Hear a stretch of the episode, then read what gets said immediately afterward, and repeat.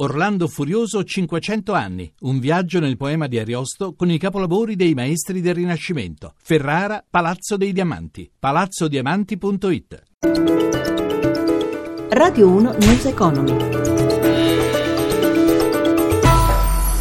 A tutti buongiorno da Anna Trebbi, borse europee deboli in attesa dei dati sul PIL americano del terzo trimestre, dati che determineranno le prossime mosse delle banche centrali e in particolare della Federal Reserve.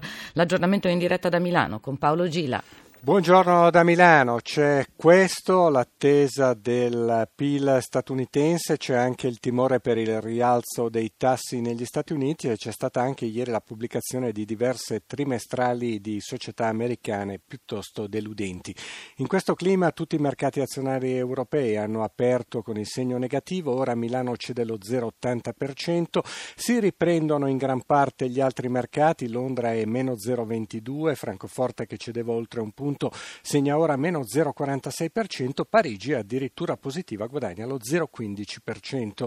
In evidenza pochi titoli, a brillare ancora Monte dei Paschi e Mediobanca che ha presentato dei buoni conti, male invece Eni che risente di una perdita maggiore del previsto nel terzo trimestre.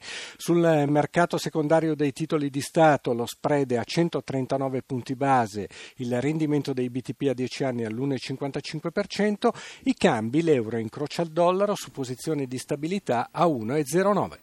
Grazie Gila, ritorno all'utile per il colosso bancario di Deutsche Bank, alle prese con la spinosa questione delle multe negli Stati Uniti per i mutui subprime e con una corposa ristrutturazione interna. Da Berlino l'inviata Gabriella Deutsche Lepre. Bank torna inutile nel terzo trimestre 2016 e registra a sorpresa profitti per 256 milioni di euro contro una perdita di 6,1 miliardi di euro di un anno fa legata a costi straordinari. Risultati spiega da Francoforte la D. John Cryan che evidenziano la forza delle nostre attività operative e i progressi nella ristrutturazione. Gli analisti si aspettavano un rosso di 600 milioni di euro, i ricavi invece salgono del 2% a 7 miliardi e mezzo di euro confronto ai 7,33 del terzo trimestre 2015. E Cryan aggiunge che la banca lavora a una risoluzione nel più breve tempo possibile del negoziato negli Stati Uniti sul contenzioso per la vendita fraudolenta di mutui subprime prima dello scoppio della crisi del 2008. Le autorità americane hanno condannato Deutsche Bank a pagare una multa da 14 miliardi di dollari che l'istituto sta tentando di ridurre a 5,4 miliardi. Sul colosso di Francoforte pesano anche le indagini per il sospetto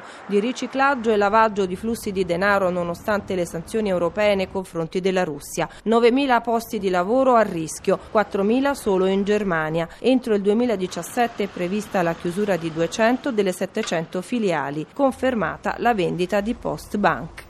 Cade il veto del Belgio sul CETA, il trattato di libero scambio tra Europa e Canada, accantonati i dubbi della Vallonia sugli arbitrati internazionali. Ora è attesa la ratifica dei 28 Stati dell'Unione. Stefano Marcucci. Per alcuni, come i manifestanti che ieri protestavano di fronte alla Commissione europea, è il cavallo di Troia del temuto TTIP, il trattato tra Europa e Stati Uniti. Per altri è una buona occasione economica. Il CETA, l'accordo commerciale di libero scambio tra Unione Europea e Canada, esce dalle secche e si avvia ad essere firmato. Era stata la piccola Vallonia, regione del Belgio, a bloccare lungamente il trattato. Senza il suo via libera, il Belgio e quindi l'intera Europa non avrebbero potuto approvarlo. Il nodo dell'opposizione vallona è la clausola che permette alle aziende di muovere causa a uno Stato nazionale rivolgendosi ad una corte arbitrale, un punto dolente anche nelle trattative del TTIP. Nel caso del CETA però la corte è permanente e nominata dalle due parti, Europa e Canada, sul modello della Corte internazionale dell'AIA. Ora il veto è caduto, l'accordo commerciale entrerà in vigore parzialmente fino alla ratifica dei 28 Stati dell'Unione. Le esportazioni europee in Canada ammontano a 35 miliardi di euro l'anno, l'accordo che elimina il 98% delle barriere commerciali dovrebbe aumentare l'interscambio del 20%. Pensioni cresce dell'1,2% rispetto al 2014, la spesa nel 2015 che si attesta sopra i 280 miliardi, anche il numero delle prestazioni cala, rileva l'Inps, in calo anche i pensionati sotto i 1000 euro al mese, sono circa 6 milioni e mezzo, pari al 39,6%. E News Economy torna alle 17.32, assistenza Cristina Pini, Claudio Magnaterra in console, Anna Trebbi un saluto. Radio 1 News Economy.